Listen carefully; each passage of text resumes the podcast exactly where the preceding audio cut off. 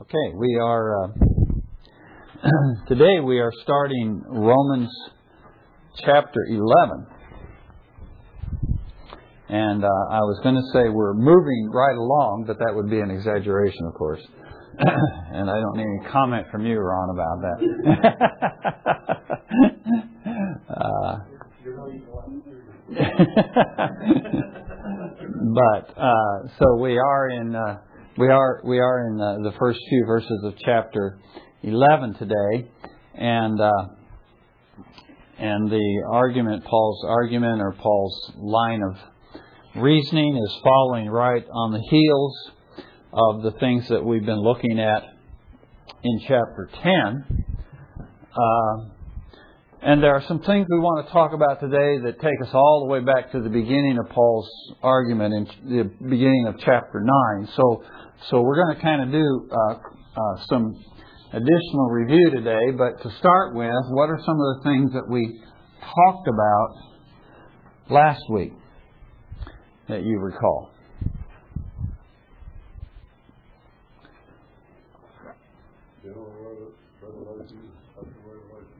Okay, we talked to some about general revelation and special revelation. What is general revelation? General revelation is like creation, what everybody sees. Okay? It's called general because everybody gets to see it. The whole world, all over the world, people get to see the uh, to see God revealed in nature. In the, for example, in Psalms, he talks about the heavens declaring the glory of God. In Romans chapter one, Paul talks about how God's glory and, and His character, His His nature is seen.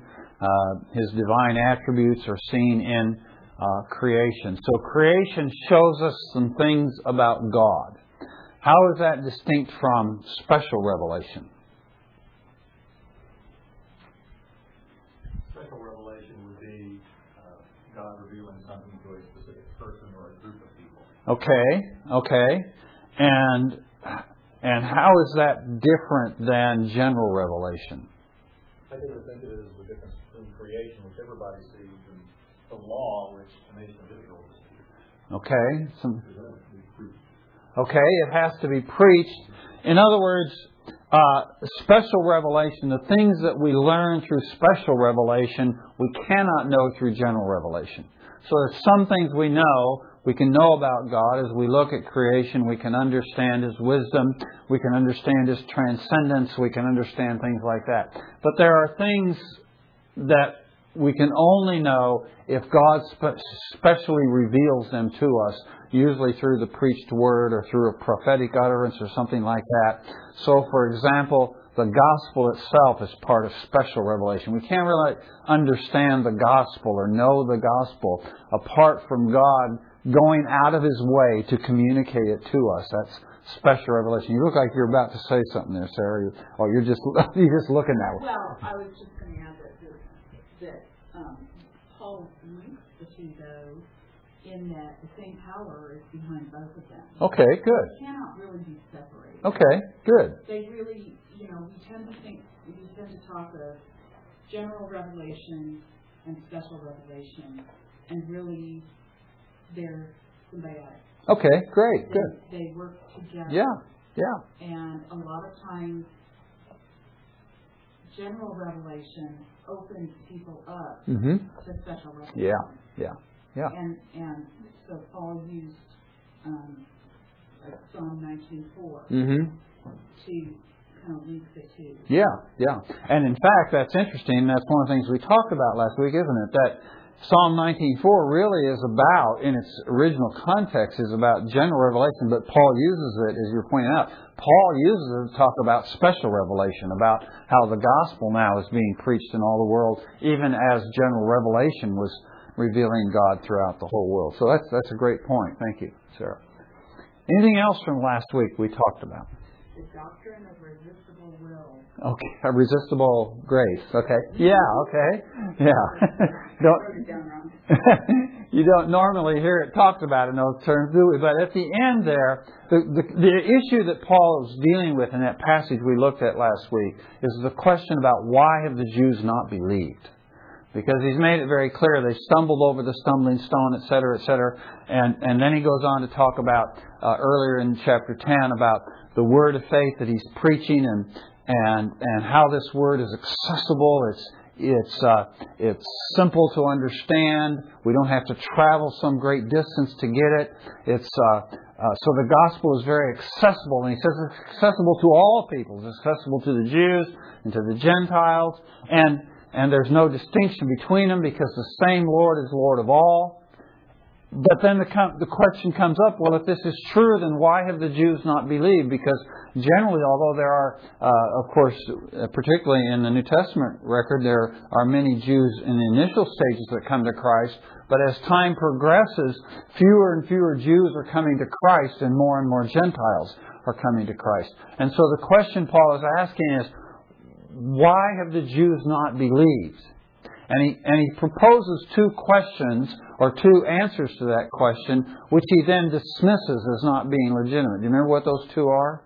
He said because they haven't heard. Okay, so one question is, have they not heard? Is that the problem? Because what we discovered is is all that somebody needs to do to call upon the name of the Lord is to hear, and all you need to have to hear is for somebody to be preached, and, and for somebody to preach, somebody needs to be sent. Uh, but with that being said, all they need to do is hear. So maybe they haven't heard. And what's his answer to that? Of course, they have heard. They have heard. How does he know they've heard? What, is, what reason does he give there in those verses at the end of chapter 10? He knows they've heard. Well, in verse 18, it quotes Psalm 19.4, the words have gone out to all the earth and the words to the ends of the world. Okay. And that's the point we were just talking about with Sarah, wasn't it? That that he's taking that passage from Psalm 19 and he's applying it to the special revelation of the word of grace, the gospel of Christ that's been preached. And and he says it's gone out all over the world. Is Paul exaggerating there? You have all the Jews who were have been dispersed who, who had uh, you know witnessed more to them. Okay. Great, good. So, particularly, and that's just one example, but at Pentecost we have, he says, Jews from every nation under the earth, he says in Acts chapter 5. So we have, we have all these Jews from all over the world at Pentecost when the gospel is preached and thousands of people, 5,000 in the first day, thousands of people get saved, and then many of those Jews go back to their original homes uh, presumably taking the gospel with them. So Paul knows that in fact, certainly in the world where the diaspora is, in the world where the Jews live, uh, which is really pretty much all over the world, but in, at least in that part of the world, the Jews have had an opportunity to hear the gospel. So, so the question is not whether or not they've heard. So if we know they've heard, then what's the other po- what's another possible explanation that Paul gives for why they haven't believed. They didn't understand. Okay? So it's just this thing is just too difficult. We can't grasp this idea. Okay? So I've heard it, but I don't understand it. Okay? And Paul's answer to that is what?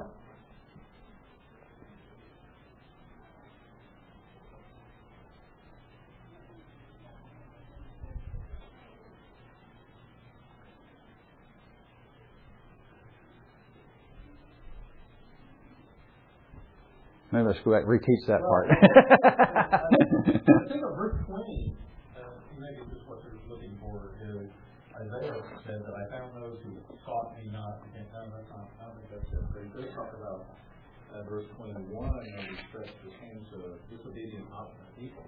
That doesn't explain.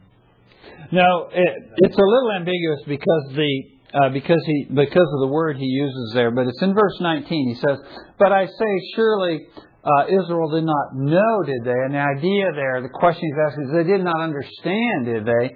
And but then he says, but Moses says, I will make you jealous by that which is not a nation, and by a nation without understanding I will anger you. So he talks about how God is going to use the Gentiles to make the Jews jealous. So he's going to he's going to what he's referring to there is is exactly what's happening now in Paul's day, the preaching of the gospel to the Gentiles. And here's the people who did not they didn't have any clue about any of the stuff that the Jews knew. So the Jews really have an advantage because they know all kinds of things about God that Gentiles didn't know. So here we have the Gentiles who had no understanding whatsoever. They knew nothing about this God, and God comes to them uh, and and stretches out His hands to them and welcomes them, and they receive the gospel and they understand it. So the point is, if in fact the Gentiles, the people who did not understand, can come to faith, then certainly there's not a problem with the Jews understanding it. Okay? The phrase used last week was, uh, said, you made me jealous. Yes. Yes, and that's the point that, that he makes uh, there back in Deuteronomy is is uh, is you're going to go after all these gods and you're going to serve all these other gods instead of me. You're going to go whoring after the other gods, and this is going to make me this makes me jealous. And because you made me jealous, I will make you jealous. And so, and so Paul's argument is, if in fact all these people over here who had no understanding can now understand, just by the simple hearing of the gospel preached, then certainly the Jews also understood. So Paul's conclusion then is, if in fact the Jews have heard, and if in fact the Jews have understood, then what possible explanation do we have for the fact that they have not believed. And we get to verse 21, which is what? they're obstinate. Okay, yeah. They're, they, excuse me?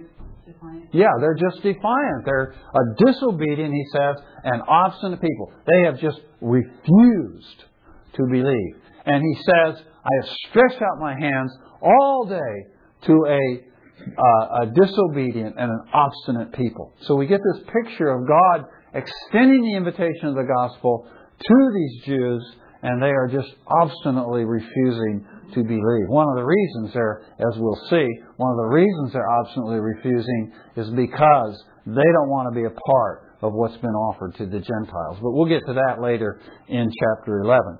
But but uh, so we see this picture, and and we use I used this term at the end of the lesson last week, and and Sarah just mentioned it, the idea of resistible grace. We always hear uh, there are those that believe uh, in what's called irresistible grace. That if God has chosen to show His grace to somebody and extends His grace to somebody, it cannot be resisted. They must come to salvation, okay?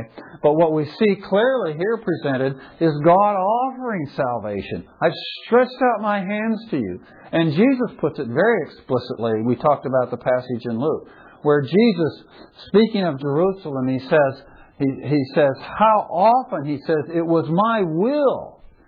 It's translated in our translations often, how often I would have, but the word that he uses there is the same word that's translated I will or I desire.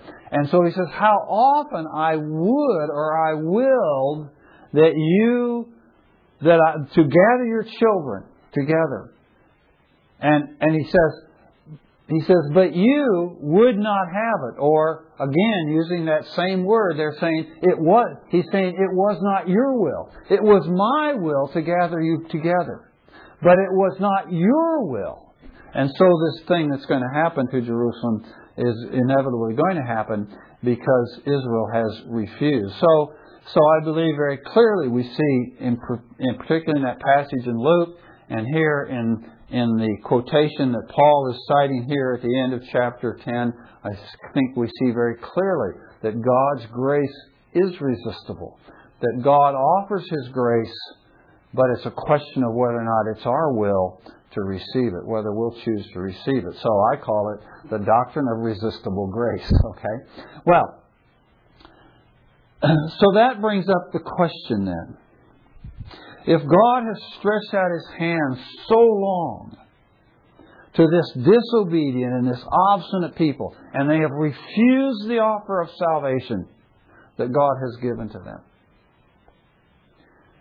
And then we look at the condition of Israel in Paul's day and how even though they had all these promises and these blessings that he talked about early in chapter 9, how they had the covenant and they had the law and they, they had the Christ according to the flesh and they had the fathers. They had all these blessings and all these promises that God offered. Them. They had all those things, but now in Paul's day, all those things are, are of no effect, apparently. And Israel is rejecting the God who has given them all these blessings and all these promises, then the question would naturally arise well, has God rejected Israel? I mean, when you think about it, if if there was somebody that you had shown all kinds of favor and blessing to and promises to, and you'd done it over and over again, and, and they had just constantly, repeatedly, over many, many, many, many years, turned a cold shoulder to you, wouldn't you eventually just write them off? you know, I'm afraid, I'm afraid I would. I would just write them off. So the natural question then is, has God rejected his people? And that's what we open with in chapter 11. So looking at the verses in chapter 11 that we have, uh, he says, I say then, God has not rejected his people, has he? May it never be, for I too am an Israelite, a descendant of Abraham, of the tribe of Benjamin. God has not rejected his people whom he foreknew. Or do you not know that the scripture says in the passage about Elijah how he pleads with God against Israel? Lord, they have killed your prophets. They have torn down your altars. And I alone have left. And they are seeking my life. But what is the divine response to him? I have kept for myself 7,000 men who have not bowed the knee to Baal. In the same way, then, there has come to be at the present time a remnant according to God's gracious choice or God's choice of grace. Okay? Well, that's certainly as far as we hope to get today.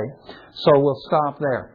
So, Paul begins to deal with, uh, here in these verses that we're going to look at today, he begins to deal with this thing we call the remnant. Okay? Now, this takes us all the way back to some of our first lessons in Romans 9. Okay? So, remember when we started Romans 9, we said Romans 9, 10, 11 is kind of a total argument. It's a it, it, uh, there, it's three chapters that are really tied together in kind of one long argument that Paul is making. And really, the argument has to do with the people of God, the nation of Israel, and what is God's dealing with them. How do we how do we piece this whole thing together about Israel? Where does this all fit in to God's redemptive purposes? This is what Paul is dealing with. And I think personally that in large measure he's answering this question about God's faithfulness that comes up at the end of chapter 8. Remember at the end of chapter 8, Paul had said uh, that he, he had promised us, he said, there is nothing that can separate you from the love of God. Neither tribulation, stress, and goes through this whole list of things. There's nothing. So, so as Christians, we have this tremendous assurance that nothing can separate us from the love of God. Well, what about the Jews? Didn't God love them? And so, in one sense, I think Paul is in chapters 9, 10, and 11. What he's doing is he's saying, he's saying, I know what you're thinking. You're thinking that the Jews are evidence that somebody can be separated from the love of God. And I'm going to show you that even with the Jews, they cannot be separated from the love of God. Okay? So, so the whole, really the whole question he's dealing with, all the way through 9, 10, and 11, the whole question he's dealing with is has, has God's word concerning Israel failed? It's the question that he asked clear back in the beginning of chapter 9 in verse 6, where he says, But it is not as though the word of God has failed. And then he says, For they are not all Israel who are the descendants, uh, who are descended from Israel. And we'll get into that in just a minute. So, of course, we've talked about all this before. That Paul is wrestling with the question of okay, we have Israel and they were God's chosen people and He blessed them and He gave them all those promises, but now we have this ugly mess on our hands where they have rejected Christ. They've rejected the, the word of truth, the word of faith that I'm preaching. They have rejected that. They have stumbled over the stumbling stone. The Gentiles, on the other hand, are coming in, and they're coming in by the droves. They're coming in by the thousands and being converted. And the Jews, on the other hand, are are becoming more and more callous and more and more hardened and turning and becoming more vigorous in their opposition to the gospel. And so we have this ugly situation. And so the question is, has God's word failed? In, in reference to his chosen people, the Jews. And then he made that statement. Remember, he made that statement there, and uh, we just read it there in, in chapter 9, verse 6. He says, They are not all Israel who are descended from Israel. Now, remember when we talked about that passage, and for about a couple weeks there, two or three weeks, we kept drawing this diagram on the board. Remember the diagram of the circles? And so we had these di- this diagram of the circles, and what we were noticing as we went through the, that first half or so of chapter 9 is that circle kept gets, getting smaller and smaller and smaller, right? What was it that made the circle get smaller? What happened every time the circle got smaller? Who received the? Okay, there was a promise made. So God starts out and He gives this big promise to Abraham. And so initially it kind of looks like all Abraham's descendants are in on this deal. But then he gives another promise, and that promise he gives to Isaac, okay, and to Rebekah. And that narrows the, the scope. And what Paul, the, the, the arguments Paul is making is that not all of Israel, not all the descendants of Israel are Israel. And so then we learn, and I don't want to rehash everything we talked about back in chapter 9, but we learn that throughout chapters 9, 10, 11, Paul talks about two Israels. Okay? And when we look at this series of circles, what we realize is in the bigger circle, that's what we call ethnic Israel. Those are the ones who are the descendants of Abraham, Isaac, and Jacob. So the descendants of Jacob, the descendants of the twelve sons of Jacob, they constitute ethnic Israel. And at some points in chapters 9, 10, and 11, he's talking about ethnic Israel. But he also, at times, talks about that little circle down at the very bottom. And I called it spiritual Israel or righteous Israel. And those are the ones who are saved by faith. Okay? And he now calls them in this chapter, he called and he, he did earlier one time, he calls them the remnant. Okay. So there is this remnant, this little group. So when Paul is talking about Israel, as we read these verses and think about these verses, we have to ask ourselves, which Israel is he talking about? Because clearly in chapter 9, the first few verses, it's very clear he's talking about ethnic Israel. He talks about how they got all these promises and, you know, the, they have the Christ according to the flesh. And here in this passage, he talks about how I am an Israelite, a son of Abraham of the tribe of Benjamin. Okay. So, so you have him clearly talking about ethnic Israel, all the descendants of Abraham through Isaac and Jacob. And at other times, he's just talking about that little remnant. So we got to keep that in mind. All that was by way of review as we pick up Paul's argument here, okay? So, as he starts out then in verse 11, or chapter 11, and he says, I say then, has God not rejected his people? Uh, God has not rejected his people, has he? He's expecting a negative answer to this question, which is why he words it that way. And his answer, of course, is, May it never be. This, you know, this, this is unthinkable. This is unthinkable that God could have rejected his people. But why is it unthinkable? I mean, they've rejected him. They stubbornly refused. As Jesus says, uh, Jesus says, how many times I would have done this? And here in the passage that uh, Paul quotes there at the end of 10, he says, all day long. I just, so for, for, for the, throughout the history of the Jews, they've been rejecting him. So why would we assume then that God has not rejected them also? Um, but Paul emphatically says, no, this is not the case, okay? And then he says, For I too am an Israelite, a descendant of Abraham of the tribe of Benjamin. So, which Israel are we talking about in chapter, in, in verse 1 of chapter 11? Could be talking about ethnic Israel since he's including these the tribe of Benjamin. Okay, okay. He's talking about ethnic Israel because because he's talking about how he himself is a descendant of Abraham of the tribe of Benjamin. Okay? So, so he's not talking about his relationship with God through faith, but he's talking about his relationship with God through his physical lineage. Okay? So clearly here, he's talking about ethnic Israel.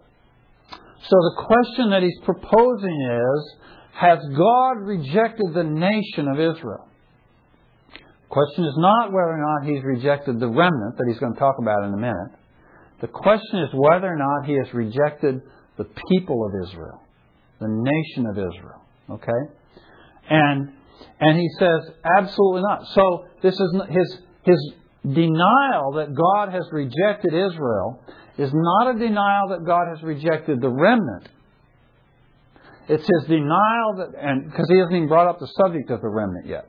It's not his denial that God has rejected the remnant. It's his denial that God has rejected all of Israel, the nation of Israel, as a whole, as a people, as a as an entity. Okay, that God has not rejected them. And then he makes this statement. He says, For I too am an Israelite, descendant of Abraham of the tribe of Benjamin. And so there are actually kind of three different ideas, main ideas, as to what Paul is saying here. Is this, the question is, is this, is this one of the reasons why we know that God has not rejected Israel? Is Paul offering us one of the reasons here? Okay, and and if so, what is that reason? And and there are three possible explanations, and and two of them, uh, I, I, to be honest with you, I haven't really settled on which one I think is is uh, definitely what Paul is trying to say here, but I'll put them out for you to think about uh, in your own thoughts. First of all, he could be saying just simply this: because I am a Jew myself.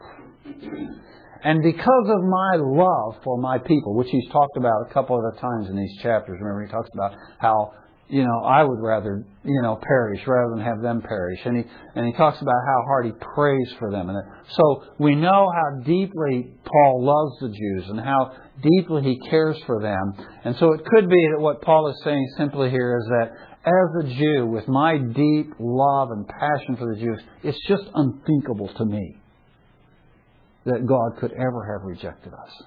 Okay. So it's it's kind of Paul's deeply personal reason why it's unthinkable that God could reject the Jews. Because I'm a Jew and I love the Jews so much and I care for the Jews. And if I love the Jews and care for the Jews that much, it's unimaginable to me that God does not also. And so I just can't imagine. Because I look at the Jews and Paul speaking here. I look at the Jews and, and I see what a mess they are, and I still love them. So, so it's just unthinkable to me that God would not still love His people. Okay, so it's kind of a almost a visceral, just repudiation of the idea of rejection. Okay. Another possible meaning is that what he's saying is, look, I'm a Jew. But God has raised me up as an apostle to the Gentiles. And so I'm taking the gospel from the Jews to the Gentiles. How can we imagine that God has rejected the Jews when He's using a Jew to reach the Gentiles? Okay? So maybe that's what Paul is saying. The third possibility is he's saying, he's kind of given us a, a kind of a prelude to the whole remnant argument. He's saying, well, look, God saved me. I'm saved.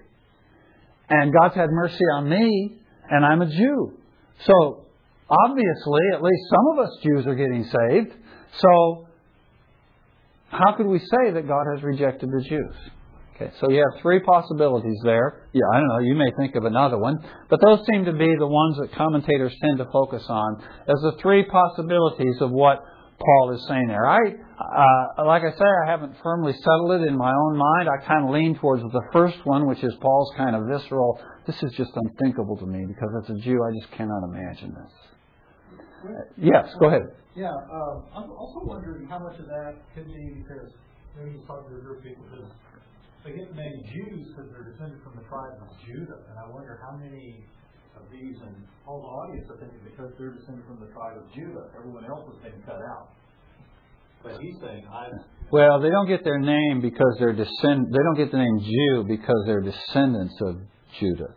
They get their name because the nation was associated with uh, with the name Judah. Okay. Okay, so Benjamin was absorbed, that's right, Benjamin. Yeah, and Benjamin was absorbed with the tribe of Judah. Yes, uh, Benjamin identified with Judah during the split. Yeah. Uh, so uh, yeah, so I don't think that's so much the issue there. But so I was going to say I, I lean a little bit towards that first argument, but I also see that Paul is moving towards this argument of a remnant. So within the context, we could say maybe that third argument is also a very powerful argument. Uh, I, I'm not as persuaded by the second one. But but uh, but but as I say, I haven't resolved that issue, and I don't know how critical it is uh, for you to resolve that issue uh, here today. So uh, I'll just give those thoughts for you, and you can meditate on that and think about what do you think Paul is saying there. But I kind of lean towards the first and the third. Yeah, Ron. But if, if, uh, if he has rejected the Jews, then how did Paul get saved? Okay. Which is really the third argument, right? Yes, yes, yeah. That's a good point. Yeah, and that's where he's going, kind of, because he's going through this whole argument of the remnant. So there's a very strong argument that can be made for that third explanation. Yeah, good point.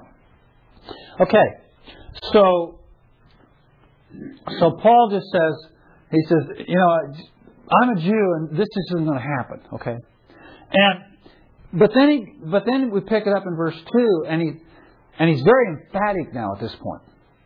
And he just makes an, just an emphatic statement. He says, God has not rejected his people whom he foreknew. Okay. And then, uh, in, in, in a little bit later, he goes into this uh, recounting of the story of Elijah. And he quotes from that story of Elijah. So Paul is really offering for us here two or three reasons why we know that God has not rejected Israel. And, uh, and the first one is this very personal reason. I am a Jew. Okay? And, uh, and, and because I'm speaking as a Jew or whatever, whether you view the first, second, or third reason, that's one of the reasons why Paul just thinks it's unthinkable that one could re- that God could have rejected the Jews. Okay, so that's one reason he offers. The second reason, so it's a very personal reason he offers. The second reason he offers is a theological reason. Okay, uh, what we could call a theological reason. He has not rejected the people whom he foreknew.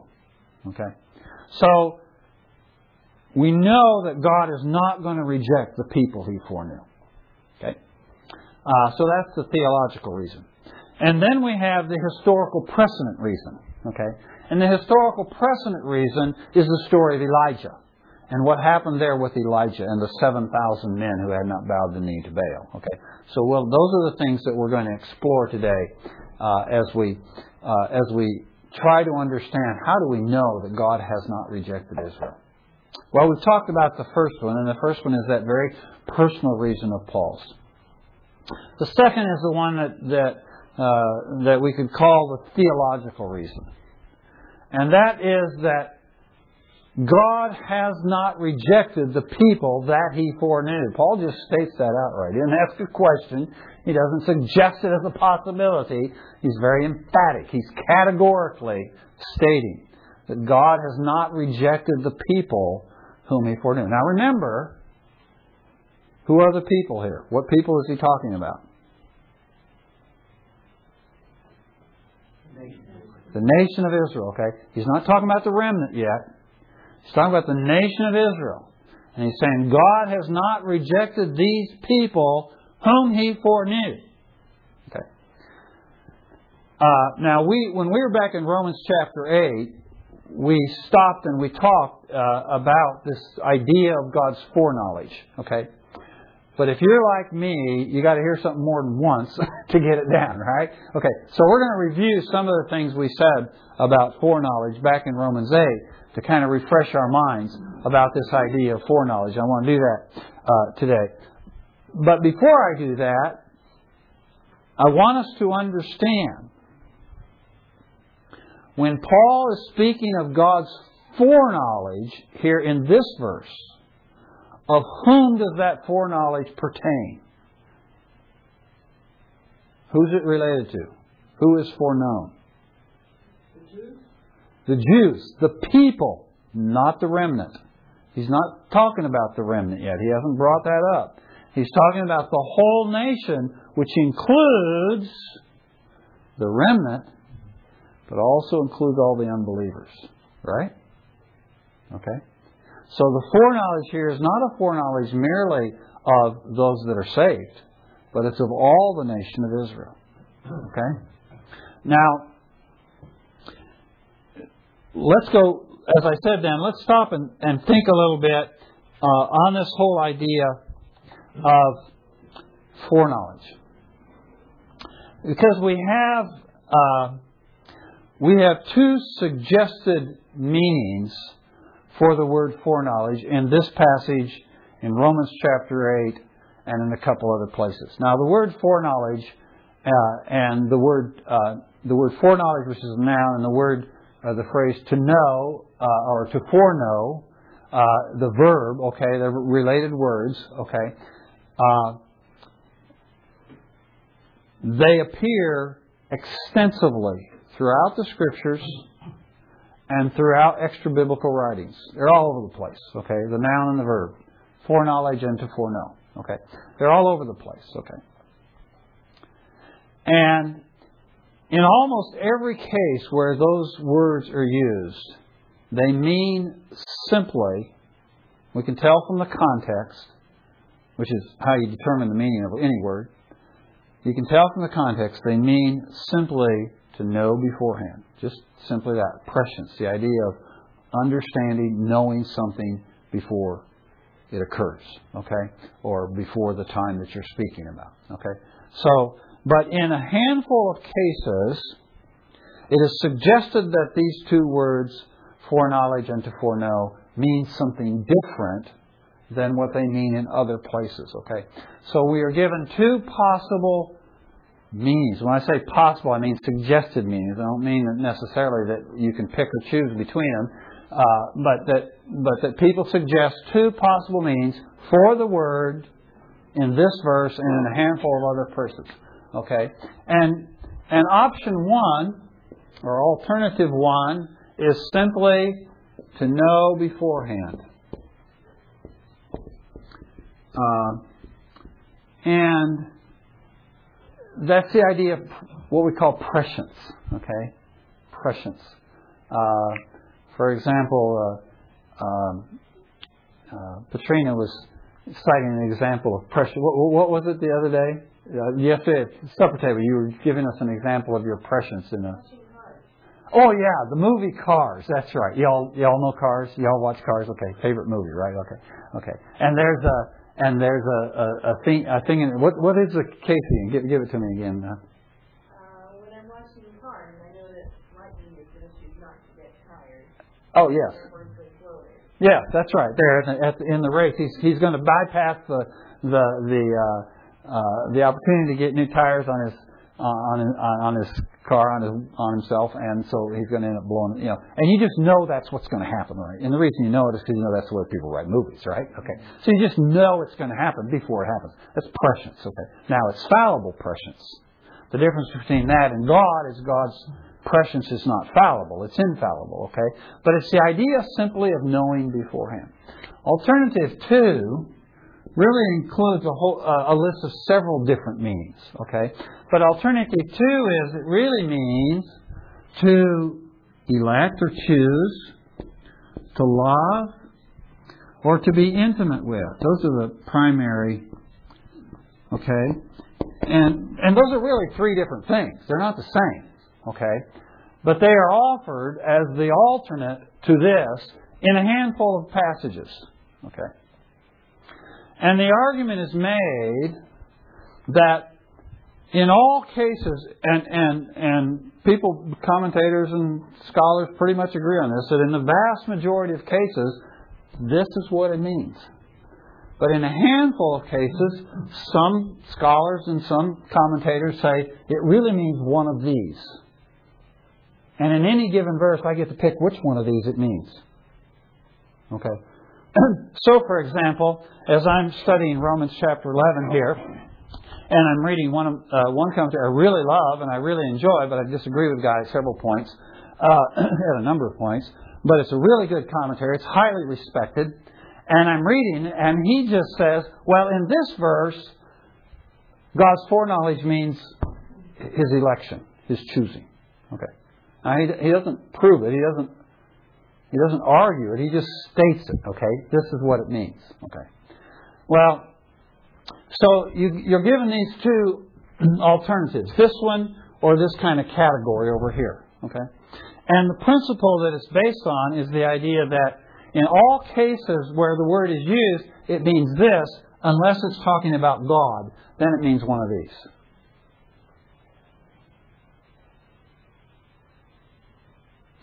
And I go, well, how do we know that?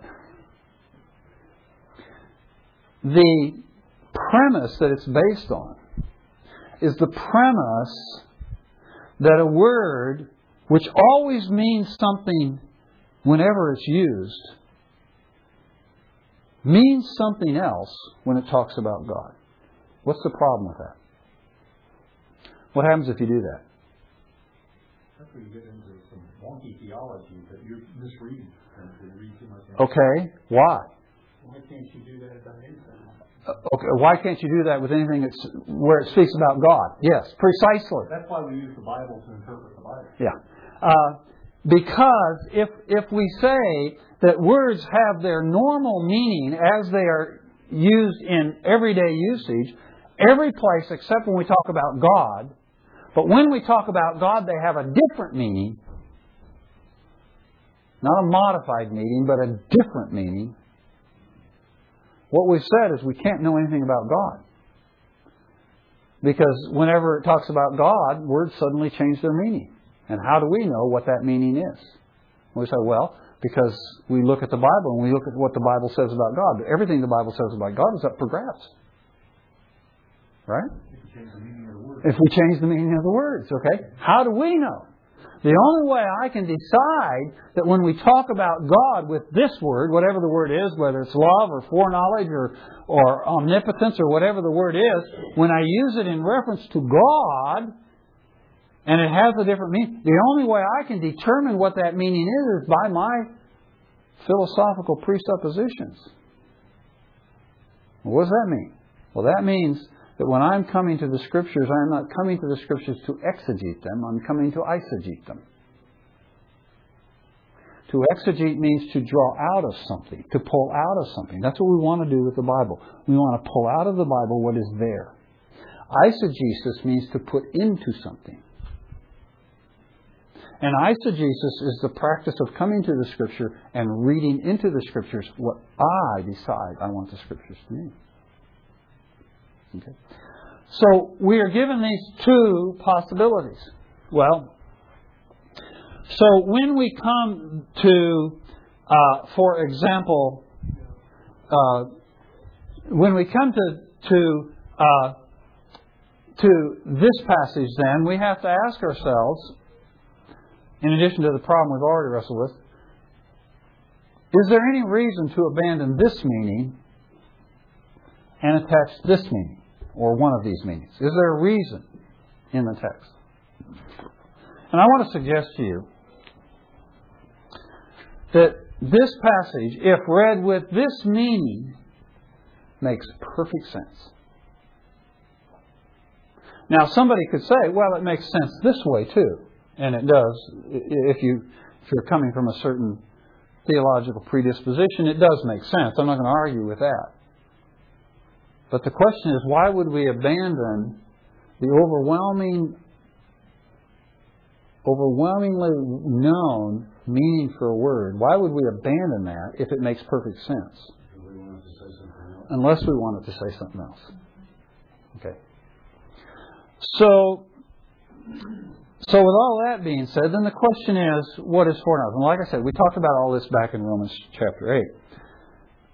But foreknowledge has to do with God's what? Omnipresence Omnipresence, omniscience, and all of that comes under the category of His transcendence. Transcendence. What do we mean when we say God is transcendent? He's internal, he's, or eternal, he's all. Okay, He transcends everything, right? He's over everything, okay? And so when we speak of God's transcendence, we understand that God is not confined by space. Space is the thing we deal with. We live in it, right? We operate in space. And I know it boggles your mind it probably as well as it does mine that the universe is space and what's outside of the universe? Well, in our minds we think there has to be more space, but there's not. Okay? Scientists tell us this and we go, I'm sorry, this doesn't compute. There's got to be more space. Because that's the only way we can think, because we were created as spatial creatures. Okay? God transcends space. He's outside of space. He's in space too, but he's outside of space. The same thing, we've talked about this many, many times. The same thing is true about time. God transcends time. He's outside of time. Ronnie was talking about this just the last couple of weeks. He's talking about, you know, things don't happen sequentially to God. They just, you know, God, you know, He doesn't know things sequentially. He doesn't discover anything. He doesn't learn anything. God just knows. So when we speak of God's foreknowledge, that isn't sense an anthropomorphism. That's that's a human way of talking about God's knowledge. God doesn't know anything before it happens. Okay? He just knows. He just knows.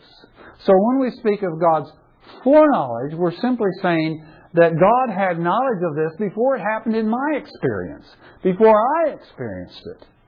In time, God already knew it. Okay. So it has to do with his transcendence, his awareness of all things. Now, he doesn't just know about the things uh, that happened. He knows about the things that didn't happen. For example, Jesus says regarding Sodom and Gomorrah, he says, well, now, you know, we know what happened at Sodom and Gomorrah, but if such and such had not happened, this is what would have happened. Right? So Jesus, speaking as God, knows what would have happened in Sodom and Gomorrah had they done something they didn't do, repented. Right? So, or if the miracles, excuse me, if the miracles which have been done uh, uh, in, in Israel have been done in Sodom and Gomorrah, we know what, what Sodom and Gomorrah would have done. He says, I know this. Okay? How does he know that? Well, because God, in His foreknowledge, He knows every eventuality. He knows every potentiality. He knows every alternative reality. He knows everything that could have happened, might have happened, didn't happen because something else happened, or did happen because something else did. He knows all of those things, and He understands all of that perfectly. And He understands all of it before it actually happens in time sequence in our, rea- in our reality, in our experience. Okay. So when we're speaking of God's foreknowledge, that's what we're talking about. Now, when the word to foreknow or the word foreknowledge are used, particularly when the word to know, uh, to foreknow is used, the verb is used in Greek, it has nothing to do with relationship. It has nothing to do with relationship. It has to do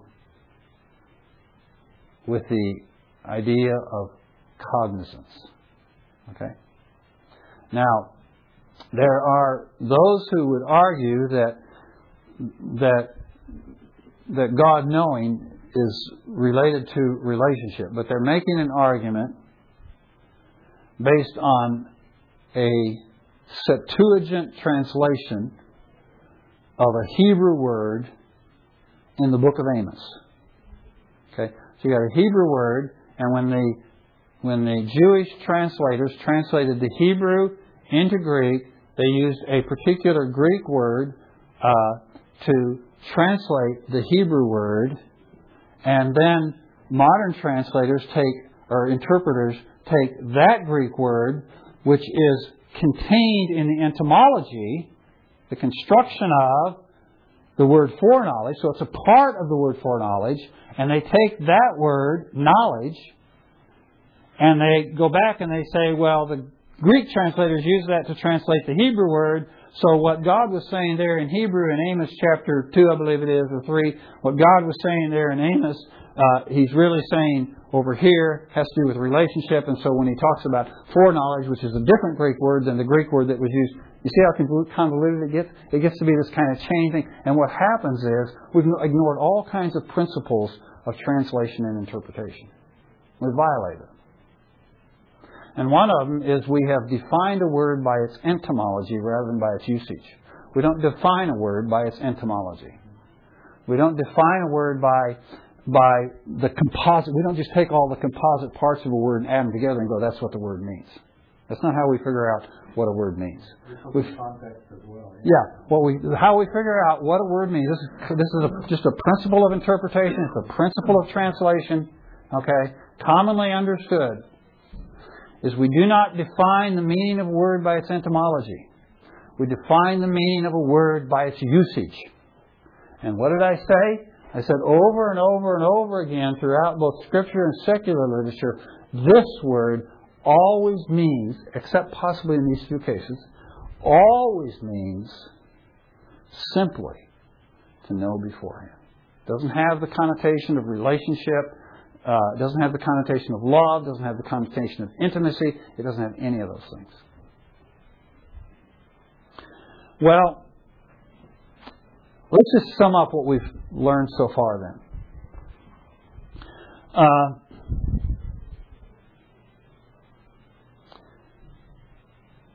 just, I'm just checking my notes to make sure I've covered everything I want to say before I sum up. Uh,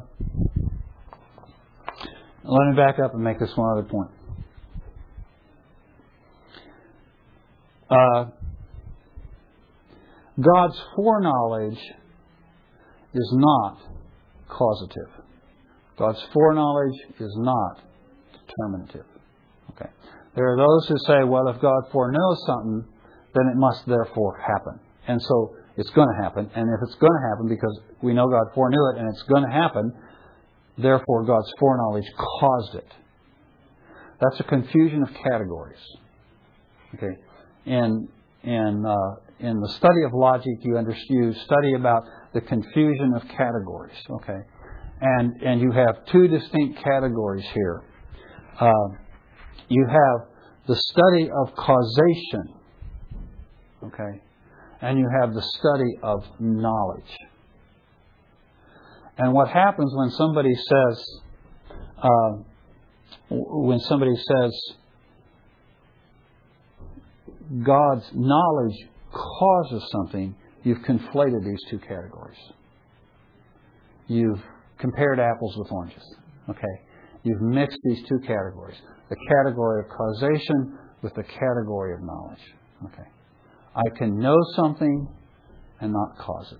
Now, the example that Patrina was citing from the movie Cars, she didn't write the movie. She didn't make it happen. But she knew what was going to happen. Okay, now, admittedly, she was fallible. It could have happened otherwise. But it, it illustrates the point. You know it with your kids. Under certain circumstances, you know what your kid's going to do, right? You anticipate it and you take preventive measures. okay, right? Because you know it. You're not, that's not infallible. You may be wrong. But you're knowing what your child would do. Given that the door is open, you know, and the little two year old's there, the door's open, the street's out there, there's a ball in the street. You just know. It's inevitable. You know, you know. you know. based on past data. Yeah, you know it based on past data. So, so you know, but you haven't caused your child to run out in the street and grab the ball and get run over by a car. You didn't cause that. You would never have caused that. But you know that that's what's going to happen. Okay. So there's a difference between knowing and causing. And, and so God can know beforehand what I will freely choose to do and know it infallibly because He's God. But that doesn't mean that He has determined that I would do it. I acted freely, and God knew, infallibly knew, how I would freely act. Okay? So, With all of that being said, what is Paul saying here when he says, God has not rejected his people whom he foreknew? Well, if we just take the simple meaning of the word foreknow, then what he's saying is that concerning the nation of Israel, God knew. What did he know? He knew everything, which included what? Pardon? Their rejection of him. He knew that. When did he know that? From eternity past. So he knew it from eternity past. Did he know it when he made his promises to Abraham? Did he know it when he made his promises to Isaac? Did he know it when he made his promises to Jacob? Did he know it when he made his promises to David? Certainly he did. So what Paul is simply saying here is, look folks, none of this has taken God by surprise. God, God wasn't blindsided by what Israel did. Now, if God was blindsided, we could understand that He would reject Israel. But God fully knew that these things would happen when He made these promises. There's no greater example of this I can think of than in the Old Testament when the children of Israel are getting ready, uh, when they come into the promised land, uh, and then uh, after they've come into the promised land, and God divides the whole nation up in, onto two different mountains. And one is the mountain of blessing, and the other is the mountain of curses. And he goes through a litany of all the blessings that God is going to do, and all the curses that he's going to bring upon Israel. Right? And he's, what he's saying is he's saying, and you see this all the way through the Old Testament. You see it in the Song of Moses we referred to last week. You see it. Uh, you see it in the book of Joshua. Uh, you see it in the books of the prophets. Repeatedly, God says, "I'm going to bless you," and all these kind and then you're going to turn on me, and you're going to go after idols, and you're going to do all this stuff, and I'm going to send you into exile, and then I'm going to bring you back, and I'm going to bless you. All the way through the Old Testament, you get this picture, right? And it's God saying, "Listen, I've got this thing whole figured out. You're not going to take me by surprise." So I promise I will do these things for you, but I know that you are going to rebel and you're going to be disobedient, you're going to be obstinate, you're going to reject me, you're going to reject my son. I know you're going to do all that, and in the end, I'm still going to save you all. We haven't gotten there yet, have we? Because we're not at the end of chapter 11. But by the time we get to the end of chapter 11, that's exactly what he says. All Israel will be saved. If he knew he was going to reject them when they rebelled, he would have rejected them. Exactly. Exactly. And that's why Paul can say, well, obviously he's not going to reject, because he knew about all this. Well, you go, okay, that's all about Israel. What's that got to do with me? Well, what does it have to do with you?